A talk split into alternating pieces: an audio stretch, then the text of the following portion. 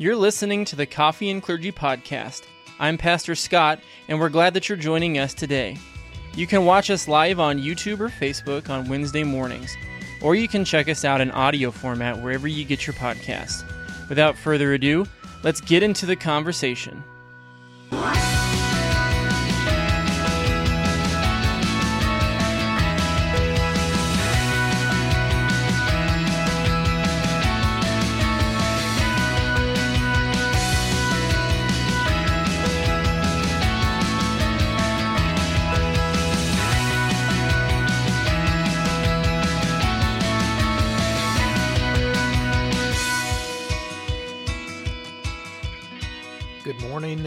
Welcome to Coffee and Clergy. I'm Pastor Doug Chinberg. I'm Pastor Scott Pitch, and we're glad to have you back with us one more time uh, today. We've been out, actually off. We should probably say welcome back to Coffee and Clergy as much as anything, because we've been off for the summer, uh, especially the month of July. So we're excited to be back with uh, fresh, fresh energy, fresh perspective, and we're excited to have you here with us uh, today. Whether you're listening live or you're listening uh, later to our uh, podcast, we want to welcome you. Uh, to Coffee and Clergy. Coffee and Clergy, if it's your very first time with us, is simply uh, a way for Pastor Doug and I to, for ourselves, to get into the Word and to get into Word with God's people at King of Kings and outside of King of Kings too. I know we have a lot of listeners who aren't members of our congregation, and I think that's great.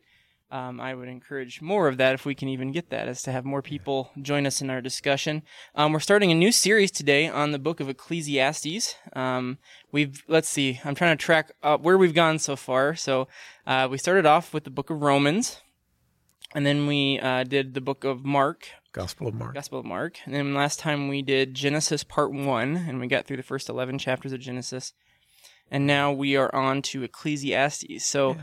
What is Ecclesiastes? That's probably a good place to start. Pe- many people might not be familiar with it more than just the fact that it's a book in the Bible. They might not know what it is. Yeah, it's a it's a book in the Old Testament. It's a part of the uh, poetry section of, of the Old Testament, and uh, uh, the word Ecclesiastes really means kind of an assembly. Um, and we'll find out that uh, the person that's talking in the book of Ecclesiastes is called teacher or preacher, depending on your translation. But Yeah, uh, they gather together with a group of people and and uh, share some wisdom. Yeah, the word that they use, I, I, I don't like to get into the languages too much, but there's a couple of words we'll talk about that um, that have meanings in, in the original Hebrew that bring to life something more. So it's worth going into.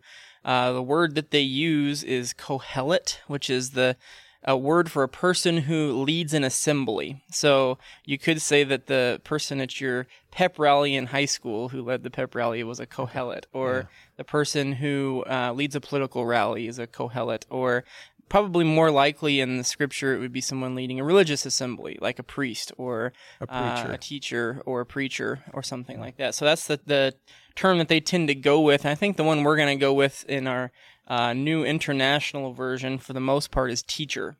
Um, but just be aware that uh, the word that's used there is the person who is in is overseeing or, or bringing together uh, an assembly of people.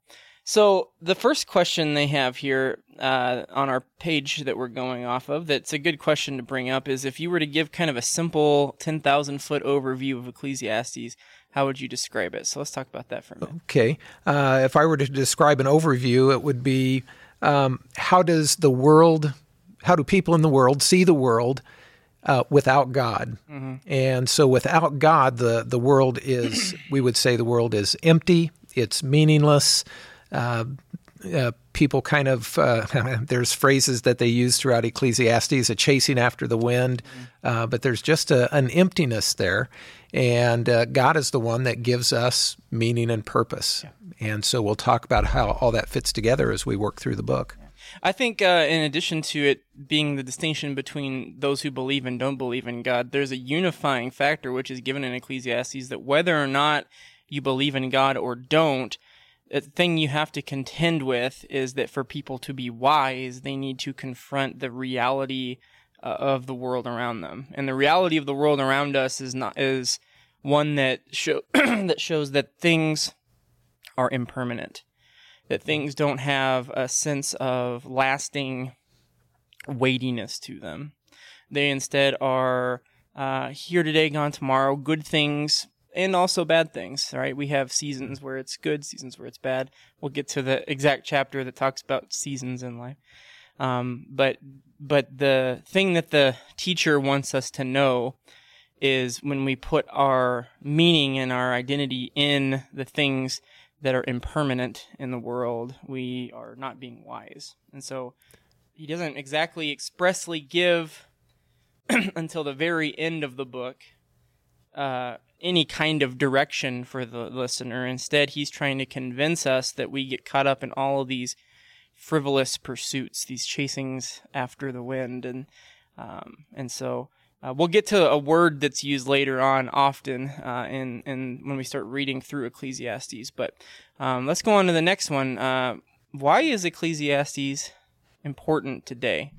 Well, uh, I see people with a very uh, a lot of people have a cynical attitude. There are things that go wrong. There, uh, the world just doesn't happen. Things don't happen in the world the way we expect them to, mm-hmm. and we expect great things to happen, uh, and we find that things fall apart. We um, we have great hopes for things of the future to all come together, and in a sense, they many times all fall apart. And um, and we're we're left with this again, this emptiness because things of the world don't last. And um, no, but nobody sets out at the beginning of a pursuit or sits down to plan things long term or their life and say, and it's gonna fall apart here and here and miserable, here, and I'm gonna hate everybody and I'm gonna blame God for it. But that's so often what happens when when things don't go according to people's plans. Yeah.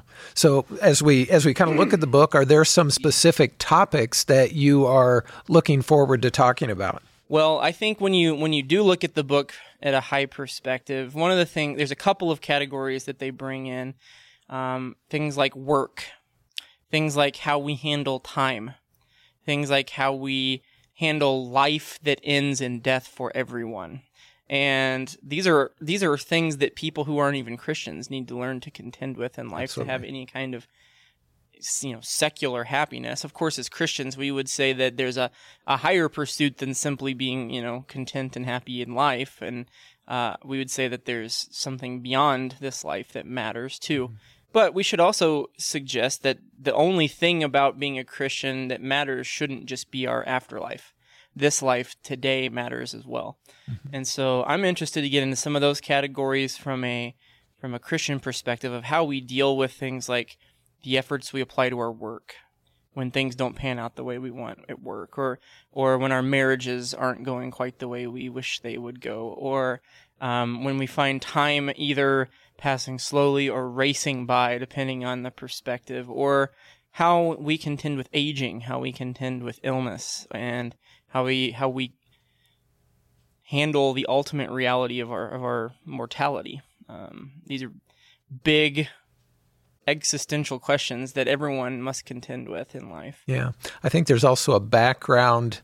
Um, for me, anyway, there's kind of a background calling by God, um, just to remind us to look at the world, mm-hmm. and and as we do, uh, again, there are so many things that don't happen the way that we think they should. And, and God wants us to realize that without Him as a part of this world, as a part of our life, um, things do fall apart. Mm-hmm. And so there's there's this background of God inviting us, saying, "Look at the world," but inviting us to to have a relationship with Him, yeah. and to continue on in that relationship. And the ultimate destination that I think they go to is when they bring God into the equation. They they do so to showcase that the pursuit of him and the fear of him is enough to find purpose and meaning. And then all these other things that we seek to find purpose and meaning in life, they may not f- provide that for us, but we can be content living in them in the here and now rather than seeking after what they can give us as an ultimate fulfillment of purpose. So that's that's something I really am looking forward to getting into. That. Yeah, there's a there's a passage of scripture that I've used um, uh, a few times um, in funerals, and that's taken from Ecclesiastes chapter 3. It talks about there's a, a time for everything and a season for every activity. Uh, but that section ends uh, talking about that God has placed eternity in the hearts of men. And so he reminds us that there's something more to live for than just the things of this world. Definitely. And So hop so- into the into the book. Yeah. Well, If you have your Bibles with you, we go ahead and invite you to take out your Bible, flip open to Ecclesiastes, uh, chapter one. It is in the in the midst of the wisdom literature, so it's. Uh, I guess maybe we should mention the authorship of this. I think that's something that's important. Um, when you open to Ecclesiastes, you'll see that there's an opening sentence that says, "The words of the teacher, the son of David, the king in Jerusalem." So the question is, who who is that? And then the other question is, who is the teacher? Um, this is kind of uh, bounced around in, in the world of, of biblical scholarship, but the consensus seems to be that the teacher, it, the one who's the son of David, the king in Jerusalem, is Solomon. He's writing wisdom literature for us. Um, there's sort of a sense that maybe this is a, a mature elder Solomon after a life uh, where he's made mistakes, a life where he's learned from those mistakes, a life where he's done things well, where he's gained wisdom, where he wants to share that wisdom with a reader. So he's a teacher. He's assembling together people around him to benefit from his wisdom. But then who's the author? Who's the one writing the words? We think this is a rhetorical device used by Solomon and applying it to writing to uh, actually elucidate uh, the information. So I think that the way that most scholars think about this is that Solomon is actually creating sort of a character called the Kohelet, called the teacher, to, as a means of instructing the people. And, but he's the one who's actually penning this, and he's using some. It's almost like he's using some side of his personality to teach in a way that appeals to the cynicism of the world and appeals to people who go after false pursuits. And so he's creating this. It's like if I were to sit down and write a book and there would be a narrator in the book. It's not me, but there's a narrate, narrating person in the book um, to teach people about eating healthy or something like that. And his name was, you know, Dr. Dave or something like that. Uh, now I'm trying to instruct people how to eat healthy.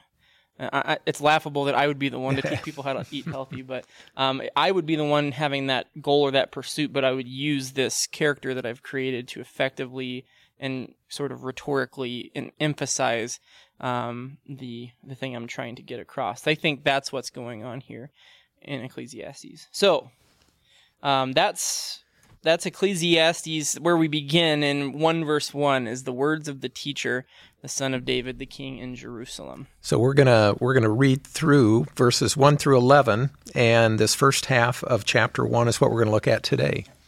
So um, I can go ahead and read. Uh, it says, "The words of the teacher, son of David, king of Jerusalem." Meaningless, meaningless, says the teacher. Utterly meaningless. Everything is meaningless. What does man gain from all his labor at which he toils under the sun? Generations come and generations go, but the earth remains forever.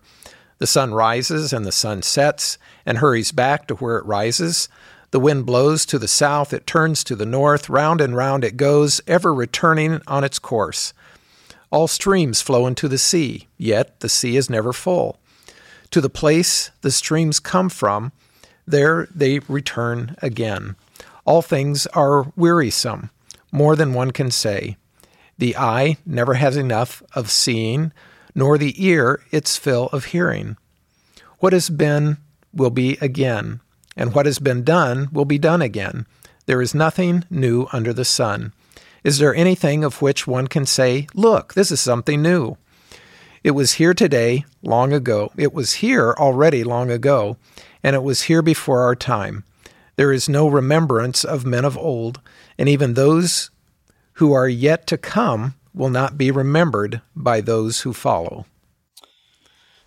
So this is kind of bleak. I'll be the first one to confront it and to be honest about it. I mean, you think of the scripture as fulfilling, uplifting, sustaining, and creating hope within us, and then we have this Kohelet, this teacher character comes in and says, meaningless, meaningless. Everything is utterly meaningless. And I think that showcases that this book of Ecclesiastes is a different kind of book. It's not here to give you warm, fuzzy feelings. I often wonder how people who are biblical but also lean towards a prosperity gospel style contend with the book of Ecclesiastes.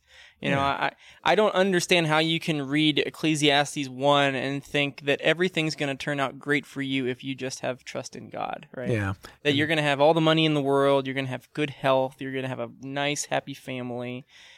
And they might they might say that there are challenges along the way, but the overall end goal will be that you'll just be have faith, right? yeah you'll you'll be happy and healthy and and everything will be okay. And and this this uh, book of Ecclesiastes uh, wisely, I'm going to keep bringing that word up because that's what this is. This is wisdom literature, and it's trying to say you can have that perspective, but you will get bit by it. If you think everything's going to turn out the way you think it's going to, you are dead wrong.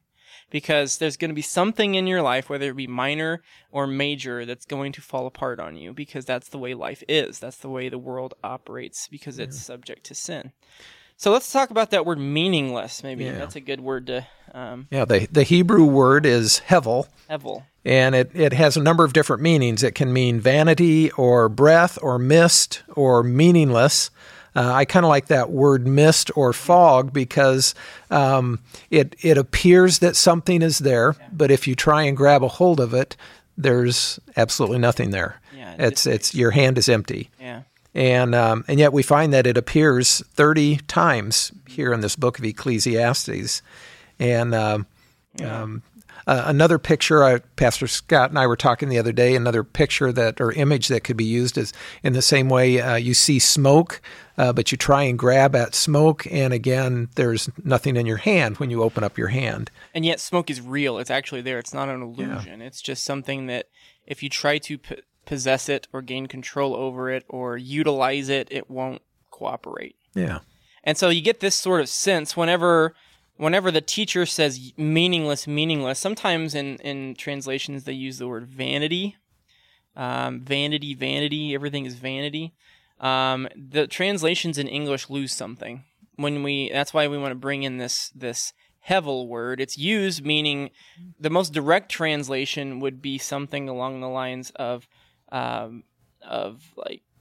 Um, sort of uh, unattainable or or without use or purpose or or something like that. But the literal translation of it is is smoke or mist or a thing which is sort of um, fluid and is un, unable to be contained or grasped. And and so you get that meaning. It grows, and you understand better what it is that the the teacher is trying to say when you say meaningless, meaningless. Um, it's it's hevel, hevel, uh, smoke, smoke. Everything is like smoke. Everything that we pursue in this life is smoke. And then they talk about things like labors, generations, the sun, the wind, everything that we fill our days with, the ears, the eyes. Um, everything that we we seem to value and put our trust and our hope in, um, everything that we seek to improve upon in our life, in in the grand scheme of things, it's not to say it's it's bad or it's good. What it's trying to say is it is fluid, it is smoke, it is something which is there, but it, if when you try and make your whole life about that thing, it disappears. It goes away. again, remind reminding us that there's something more to life than just what we see around us. And uh, at the at the end of verse two, it says the teacher indicates that everything is meaningless. And as we look at the rest of this chapter one, uh, why would the teacher make this? Why does he make this statement? We've kind of been talking about it. Yeah. Um, um, because he sees people around him in his life. He probably had uh, personal examples from his life where he tried to put a heavy emphasis on the things in his life to fulfill him, to give him purpose, to give him meaning, to uh, make him happy and make life feel like it has been worth living. Um, sometimes the book of Ecclesiastes gets described as kind of a a nihilistic book, but it's not. Actually, it's a realistic book. It's not here to try and take everything that you love in life and everything that you're about and and destroy it and make you seem like you're just adrift in a sea of nothing. Instead, it's trying to show you that by putting your trust in that, you're actually throwing yourself voluntarily into a sea of nothing. And that the the wise man confronts the reality of his life that the things he's so keen to pursue will eventually lead him to that end Yeah. uh, of of being adrift in a sea of nothing. Yeah. And and again, it's only with God that those things are seen as gifts and can truly be valued and we can give thanks to God for them. And so, it just real quick, if you have your Bible and your Bible has uh, headers in front of the you know chapters and the verse things, if you kind of go forward a couple pages, you'll see that there's you know wisdom is meaningless, pleasures are meaningless, um, wisdom and folly are meaningless, toil is meaningless. So you get you get this impression that he's establishing this idea of hevel, which we'll use as meaninglessness, to try and showcase all of the different things in life that people seem to spend all their time thinking about, Chasing about, after. chasing after, and saying, "Why are you wasting so much of your precious life spent with your mind totally dedicated towards trying to capture, control, influence those those hevel things that, that you can't grab control over?" Another maybe another way to say that is in the in the first commandment it says you shall have no other gods before me and these are things that people try to make out as their god. Yeah. Um, They don't work. expressly the, the teacher doesn't expressly say idolatry, but that's really what this comes down to. Yeah. It's it's a, it's a flaw of the human heart trying to place as the highest good in our life things which don't deserve to be there. things of this world instead of God Himself. Yeah, and and so in in verse three it says the teacher uh, um, talks about what does man gain for all of his labor, and the uh, this question is repeated throughout Ecclesiastes. And so why is the teacher here questioning the significance of people's people's work, stating that it's again pointless, a pointlessness of life and creation. Um, Um, yeah, get ready for the rhetorical question because the teacher uses rhetorical questions a lot because the answer is is evident, it's plain, it's self-evident. If you want to mm-hmm. use the constitutional lang- or the declaration language, it's self-evident that when he asks, "What does a man gain from all his labor under which he toils under the sun?" Essentially, the answer is hevel. It's meaninglessness, it's purposelessness. It floats away, and you end up with nothing yeah. right? You can labor your whole life, you can toil under the sun, and you can just as easily end up with nothing as with something, some something great. Yeah, and we see that that people in every age go through this. Um, they they strive after these things and they come up with nothing. And um, and then he goes on to to to give some examples. Um, um, you know, in in in one hand, sometimes we again we could look at this and and um, we could kind of despair. Um, um, um, but why should these words not cause us to despair? Yeah. I the thing that always keep in mind is when when we're talking about these things, when we're talking about wisdom and pleasures in life and what our labor and our toil grant to us, the the teacher is not trying to convince us that these are things which are evil or bad, right? No, God Himself would would definitely say laboring is good. That's what we're here to do: to be people who work, to be people who enjoy the pleasures of His creation, who seek and attain wisdom. None of these things in and of themselves are bad, but it's an idea of, of idolatry when they become the highest good after which we find all our purpose and meaning in what we pursue, then it's bad. So we shouldn't be in despair simply because he's pointing out a reality for our good. This is like I, I always bring everything back to parenting because I'm in that life right now. I'm in that that cycle of life with my son, and I just think about parents. Uh, you know, the kid wants to play with that bright shiny thing, but that bright shiny thing is the the example I use in my household is we have a carbon monoxide detector in the hallway right next to our kitchen, and it has this little bright shiny display on it. And my son wants to go over and play with it and punch numbers on it. And if he does that, it's gonna blare really loudly at him and scare him really bad. And I don't want that to happen, so I keep telling him, "Don't go over there. Don't touch that mm-hmm. thing." And that's essentially what's going on here is the teacher is trying to give us wisdom. And wisdom is not always a sugar pill. It doesn't mm-hmm. taste good. It doesn't it sometimes it's bitter and we don't like it. So we shouldn't despair because this is actually the teacher speaking to us in love. He mm-hmm. wants us to know wisdom and to avoid folly. He wants us to be able to put God in his in his right place on the throne of our heart and avoid putting other pursuits there. Yeah. Your story of your son reminded me of a story with my son. Uh, we used to go out and eat at different restaurants, and and uh, like McDonald's has a Happy Meal, they would have some kind of toy that came with the meal. And I remember going to one of these restaurants one time, and uh, my son got uh, a little car, and he was just so happy to get this car, and he was playing with it. But within the first ten minutes, it broke, mm. and he just came to me with tears, and he said, "Dad, look." And and it was one of those lessons where the things of this world yeah. never last. Yeah. Um, um, and they're absolutely heartbreaking. Yeah, it, it is. It's it is heartbreaking, but it's it's it's a lesson of life yeah. um, that that we can't ultimately trust again in the things of the world. And God gives us good gifts; He wants us to enjoy them. But if if we place them in the place of God, they will ultimately break and fall apart because they can't they can't they can't be in that place. Um, and, and, it's like, well, you would say, well, of course, a cheap toy from a restaurant's going to break. Of course yeah. it does. But then we put all our trust in yeah. other human creations that we say are quality. And when you look at those quality human pursuits compared with the quality of a divine thing that God has in place for us, could they ever compare? We should look at all human things, all earthly goods, all good things in this life as that little cheap plasticky mm. fall apart McDonald's. Happy Meal toy because compared with God's goodness, they don't they don't measure up at yeah, all. They can never last. Um, looking at verse 11, in verse 11 it says that few people make any significant impact on the course of world history, and while most people live and die, while most people live and die in obscurity. So, how does verse 11 drive home the point that was talked about in verse 4?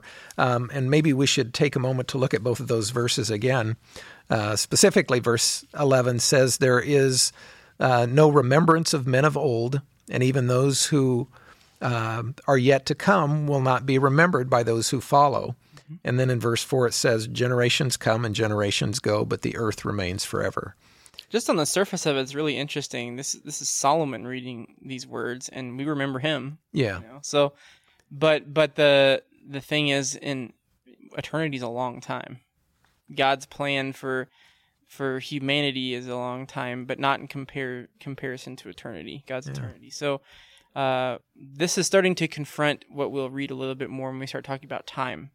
Um, the teacher has some things to say about the way we perceive time, uh, and this is starting to allude to that, as saying that things things that we pursue after to try and give us prestige and honor in the eyes of of you know men don't last and and the reality is with the with the notable exception of you know a couple hundred people throughout all human history. We don't remember them. I mean how many people remember who the ninth king of england was?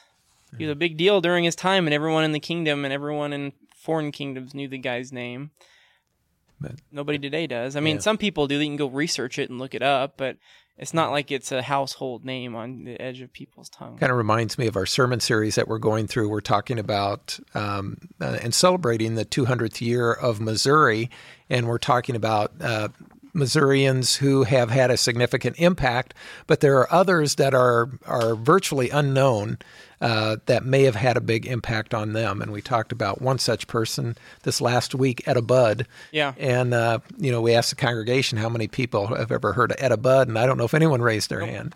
Well, Kathy Chinberg. Uh, she was the one and, she and researched it. Yeah. Put it together. But other than that, no. yeah. yeah.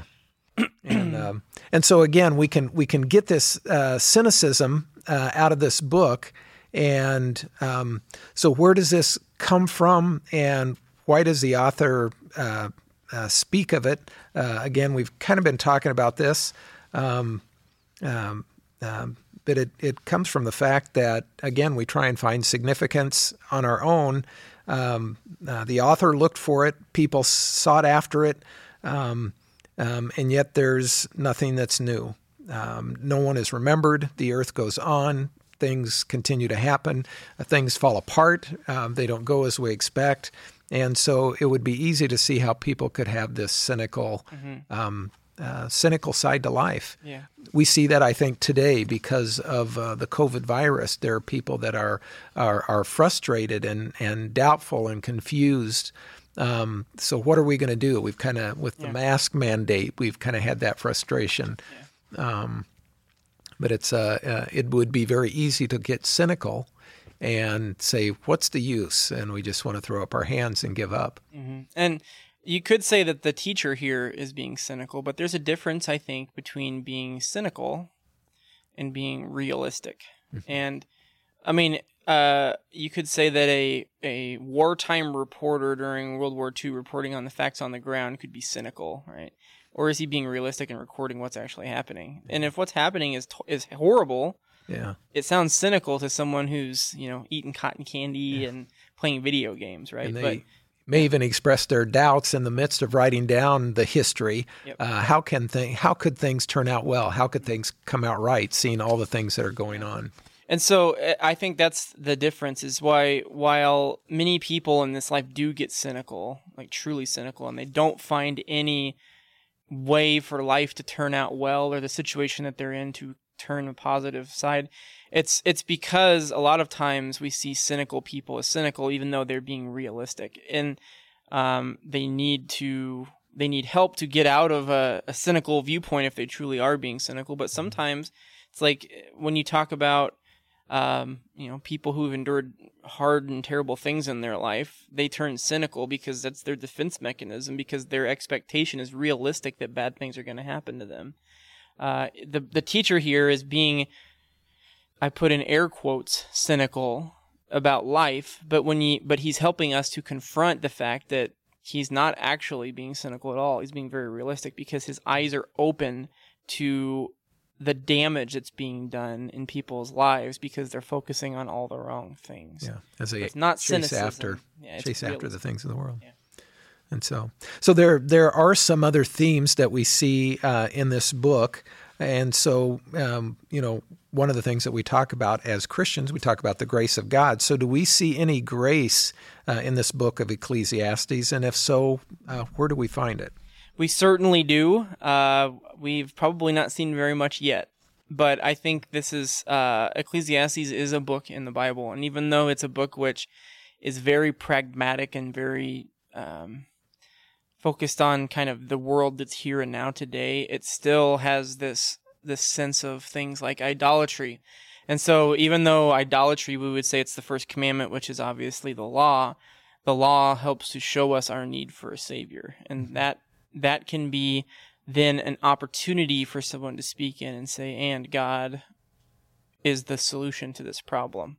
And that would be the gospel. So we're not quite there yet. And that is probably one thing we should point out. We talked about the difference between the teacher and the author, the author being the one who wrote the first sentence in the book of Ecclesiastes. There's an interesting thing to look at when you go to the very end of Ecclesiastes, Ecclesiastes chapter 14, I believe it is. sorry, 12. I was thinking verse 14. Um, it ends at 12:14. Um, the last section that's that's called the the category is called conclusion on the matter. Um, the sentence right before that ends meaningless, meaningless, says the teacher. Everything is meaningless, and he ends the same way he began, which is rather a cynical perspective because he's got a lot of things to say in the middle of that, but he doesn't go anywhere. He's still stuck in the mud with his meaningless, meaningless. Everything is meaningless. Everything is hevel, smoke, thing. But that's not the end of the book. The end of the book is not the last thing the teacher says. The end of the book is the last thing that the author says.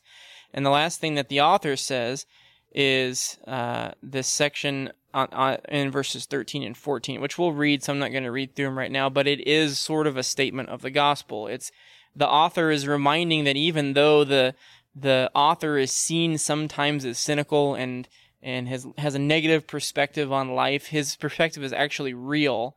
And the reality of it is is that no one so far has mentioned about putting God in his proper place in your heart as the the God over your life and how that gives you purpose, that gives you meaning, that gives you peace. Yeah. And so the author has the last word, and that's yeah. a gospel word. And I and another another part that came out for me is in the last chapter as well.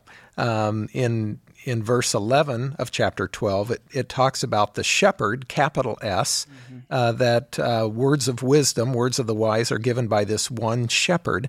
And uh, in the New Testament, we find out who that shepherd is, uh, the person Jesus Christ. Yep. And um, uh, in fact, he's our good shepherd, mm-hmm. and uh, he gives his life for us. And and so there's um, just even with that one word, it it it moves us. Um, uh, it obviously couldn't do that um, for the people at the time when it was written, other than they saw the shepherd as the coming Messiah. Uh, but we know who that Messiah is in the person of Jesus Christ, and and um, and he is full of grace and truth. See, we think of gospel as like today it's the the sure and certain hope of Jesus Christ and, and what he's done for us. But if you think about it, before the the historical fact of Jesus being in the world, what was the gospel? a promised Savior would come. it was come. trusting in God's promise that He would send the Messiah. So, if you're looking at it purely in this ecclesiastical standpoint, that promise is exactly what that shepherd is about. That shepherd statement. It's saying, it's saying we've we've set this book up, and it should be making you kind of confront some harsh realities in your life if you're a wise person. But don't go about trying to fix everything yourself. Instead, focus on the shepherd, the Messiah who's going to come. Focus on God's promise to redeem and save uh, mankind. Um, uh, another question is Do we find any kind of lasting satisfaction uh, in this book of Ecclesiastes in these opening verses? I would say you tie it into that gospel message again. Yeah. Uh, that's the lasting satisfaction, right? Yeah. Um, and that's a, a, truth that we as modern day Christians can take away too is what do we find our satisfaction in? If we're finding it in anything, I mean, we can find micro satisfactions in a smile of a child and, you know, uh, sunrise or sunset. Sunrise, sunset. The uh, bonus pay for a job hard worked and well done. Um, you know, measures of uh, uh, acknowledgement for accomplishments. Uh, these are not bad things in and of themselves, but the ultimate satisfaction has to be found. The, the, we talked about micro satisfaction, but there's the macro satisfaction, the overall satisfaction, not just of you, but of you and me and everybody else and all other things in God's creation, is done at the cross. Yeah, yeah. Uh, another theme that we can talk about is the futility that we find in the world. And uh, this this futility is talked about uh, in the opening chapters of Genesis. Mm-hmm. Um, uh, we see where this futility came from, and it grew out of Adam and Eve's disobedience uh, to God's command and directives.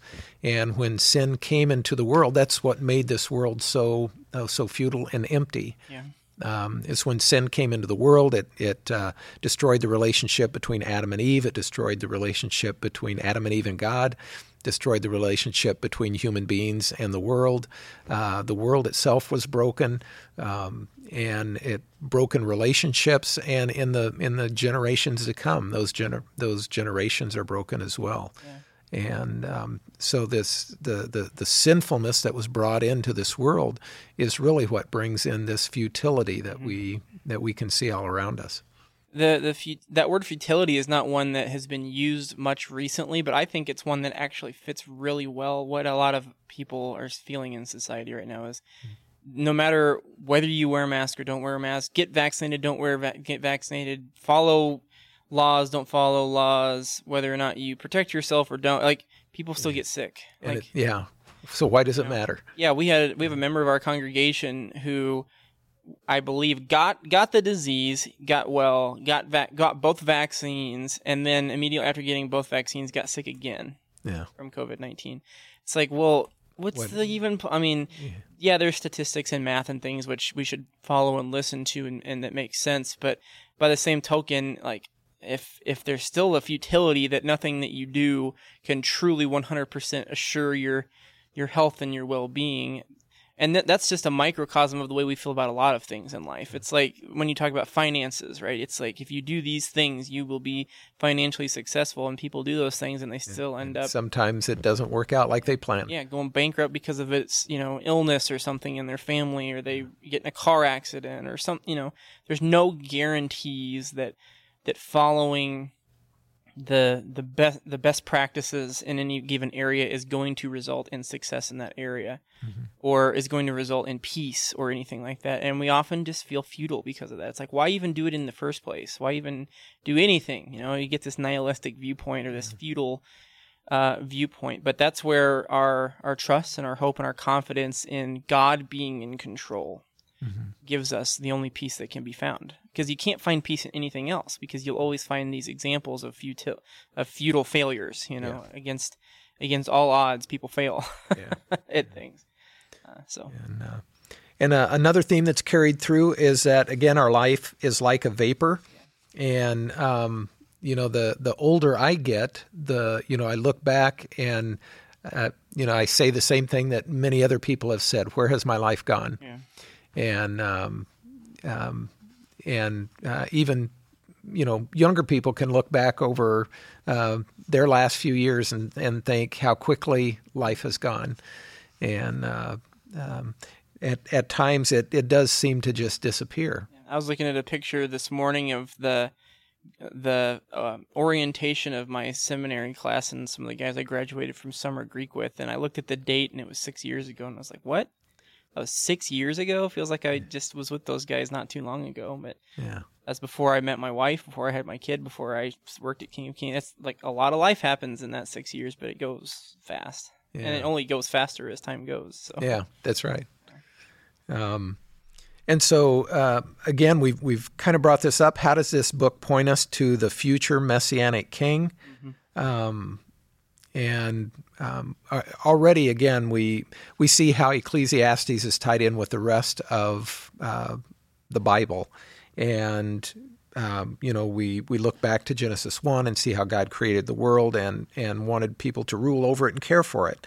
Uh, sin came into the world, and uh, as soon as sin came in, God, in His grace and mercy, um, He gave us a promise of a Savior to come, uh, someone who would crush the head of Satan. And and we find out as the the story of of of God's God's history progresses. Um, um, uh, we find that this seed becomes the promised messianic king, and that's um, that's the one that we continue to look for, and um, and so the the law is is always there that we we bump our heads against it, and and the life remind uh, the law reminds us that life uh, in itself, again, if we pursue these things, is is empty without God. Um, but He's given us some something else to hope for. I was trying to remember exactly where it was, and I just I thought about it as we were talking about this question of of the Messiah. We in the in the book of Ecclesiastes, the the author kind of scoffingly says, "Is there anything of which one can say, look, this is something new?" I believe it's in Revelation where Jesus says, "Behold, I'm doing a new thing." Hmm. I can't remember what passage it is exactly. I could look it up on my phone, but I won't Yeah. right. Behold, I'm making all things new, as He talks about the new heaven and new earth. New heaven and new earth. And that gives a stark contrast. Jesus is, I think, using some of the language of this to say there's nothing on earth, there's nothing that you possess or have control over that will ever truly be a new thing. But look, I'm the one who can bring about something truly new, something Yeah. truly different. Something that's not futile, something that doesn't, you know, that's not hevel, something that's solid that you can grab hold of. And and we think about that new heaven and new earth, and it's a place where there's no more death or mourning or crying or pain or suffering or sickness or sadness. Um, those so those new things that God gives us are going to be uh, amazing and um, and fulfilling, and we'll see that fulfillment and know that fulfillment because He is the author of it, and um, and they come again by His grace, and we'll we'll thank Him for that. yeah. It'll give us purpose and meaning and Absolutely. joy and peace. Yeah. And um, and so what what is this book? Another theme that we we find throughout the book of Ecclesiastes. It talks about our mortality. Um, um, and so the the reality is that everyone is going to die. It doesn't matter who you are. Those are some of the darkest passages because I think you've got this elder Solomon at the later years in his life reflecting on his life and he sees himself aging he sees himself heading towards that death. And so like many people do when they reach a certain age they start to contemplate you know you know this is the end of me so what does that mean? You know mm-hmm. i'm not going to be here forever. What legacy do i want to leave behind? I think this is one of Solomon's greatest legacies is the book of Ecclesiastes, and the book of Proverbs obviously is a good one too. And and mm-hmm. Uh, he's left behind a legacy for for the future generations to consider the things that he wisely considered. Uh, and so we have our own mortality ahead of us. All of us do. If you're nine years old or 90, everyone faces that, and there's no guarantees for tomorrow for anybody. And so, living in that reality, instead of purely ignoring that reality, there's two things you can do. You can despair about that reality and say, Woe is me, I'm going to die. What is it even worth doing anything in life if I'm just going to die? Or you can, conf- or you can ignore it. I guess there's three options. Or you can just ignore it and say, Meh, you know, it's going to happen. I'll just get there when I get there. Or you can confront the reality and let it shape the way that you live your life today and say, mm-hmm. I've got a certain amount of time here in this world. I want to make it count. So I'm going to do this, this, and this. That's what a wise person does. Yeah. Yeah. Uh, but but everyone will die, whether they're rich or poor, wise or foolish, popular or unknown. Um, uh, everyone is going to die. So that's the again the the realness of this book, and the reality that we all face, and um, and yet, in the midst of knowing that we're all going to die, uh, we also, another theme that comes out is God's, um, that God is a providential God, that He still is in control of all things. Mm-hmm. And, um, and so that, um, does that give us a hope? Certainly. It's the only thing that can. Okay. the only thing that can give us hope is to look at things eternal, things divine, things that God has instituted. Yeah, I, I think this will probably come out more as we look at chapter three again, at where he talks about there's a, mm-hmm. a, a time for everything, a season for every activity under heaven, and um, you know, uh, God has uh, part of His providence is that people are born and they die. There's a time to plant, a time to to to uproot, a time mm-hmm. uh, to tear down, a time to build, a time to weep, a time to laugh. Um, God has given us, um, you know, and and we look at this world and uh, the way that God created it, uh, there are seasons yep. and there's activities for each of those seasons. And these seasons have gone on from eternity or since the creation of the world, and they will continue until Christ comes again. And um, and so there there are things that God would have us do, uh, whether it's planting or harvesting. Um, uh, God promised that these activities would happen, and they have. We can depend on them. Uh, there's there's day and night, and God wants us to work while it's day and and rest while it's night. And um, and so God upholds all these seasons uh, again from creation until Christ returns, and um, those are things that we can count on as well. His providence in the midst of. I'm, I'm noticing in the midst of these verses, there's this this supporting evidence for the fine tuning if you want to get into that discussion of the world. And it's it's interesting because there's a fine tuning pre Adam's fall and then there's a re tuning after it, right? There's because when you look at all of the example which we'll get to in chapter 3, like half of them are, you know, are things that were around before Adam, you know, things growing and and um, but then you have weeping and laughing, like there wouldn't be weeping there wouldn't be. There would only be laughter and joy. Uh, you have time for war and peace. There would be no war, but now there is war. Um, so there's. It's an interesting sort of um, image of what God has had to do to bring order once more into the chaos that we threw into the world when we fell into sin. Yeah. And it shows God's providence, to use that word that you've used already, uh, his his wisdom and oversight and his planning and his for, forbearance with us, his forgiveness. Um, that that the world is ordered such that it works um, in in the way He plans it to work.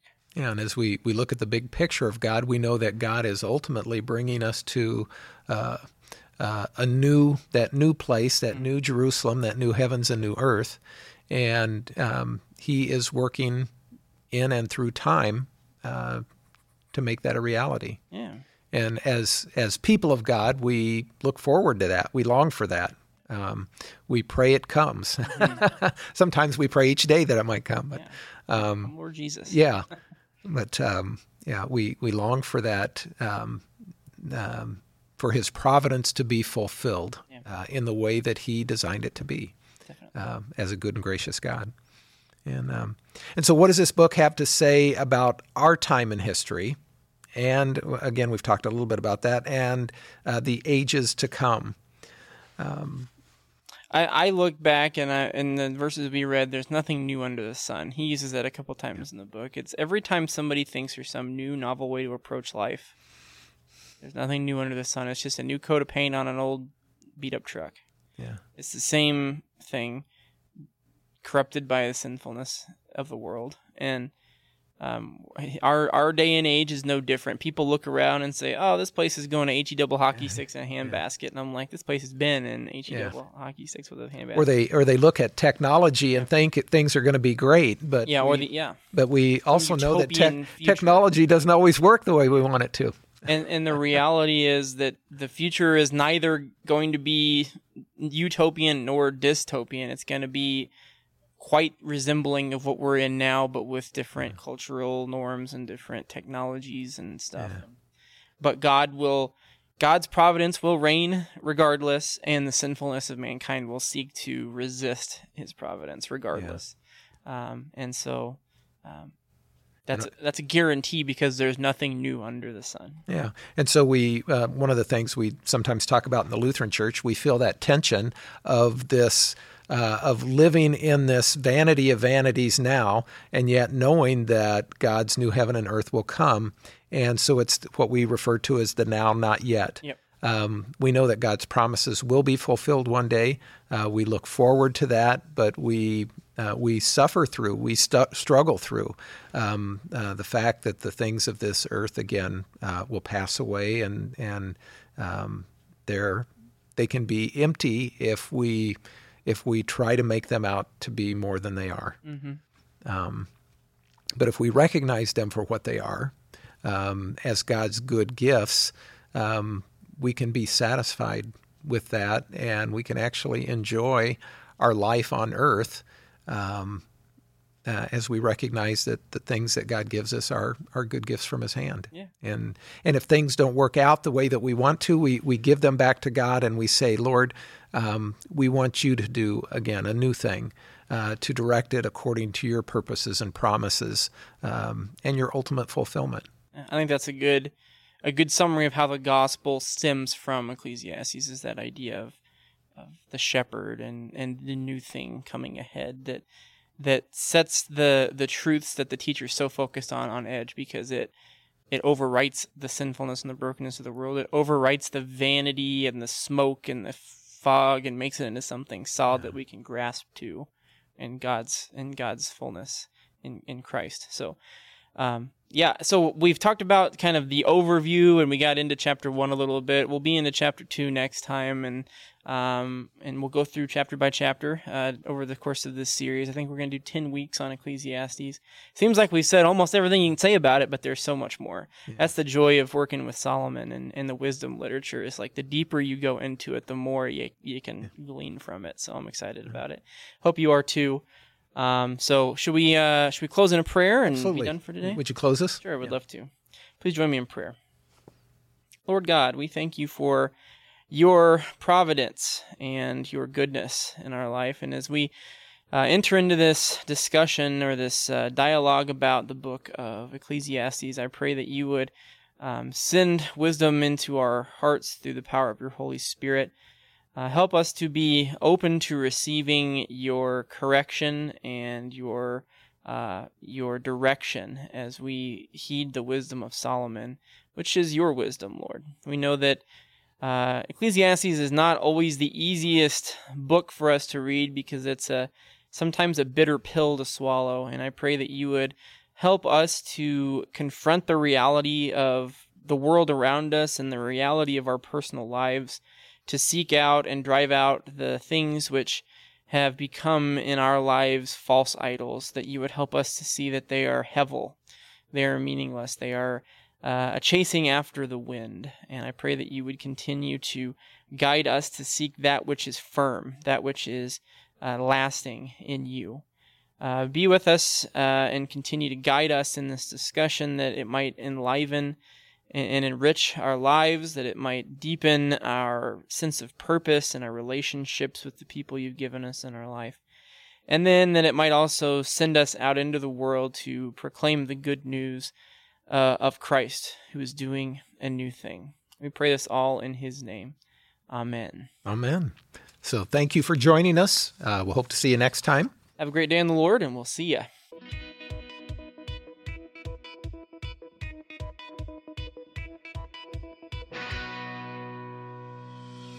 Thank you for listening to the Coffee and Clergy podcast. We're glad you could join the conversation. Coffee and Clergy is a ministry of King of Kings Lutheran Church in Chesterfield, Missouri. You can catch us live on YouTube or Facebook on Wednesday mornings, and we post the podcast on Thursdays. For more information, check out our website at www.kokstl.org. Blessings on your day, and we'll see you next time.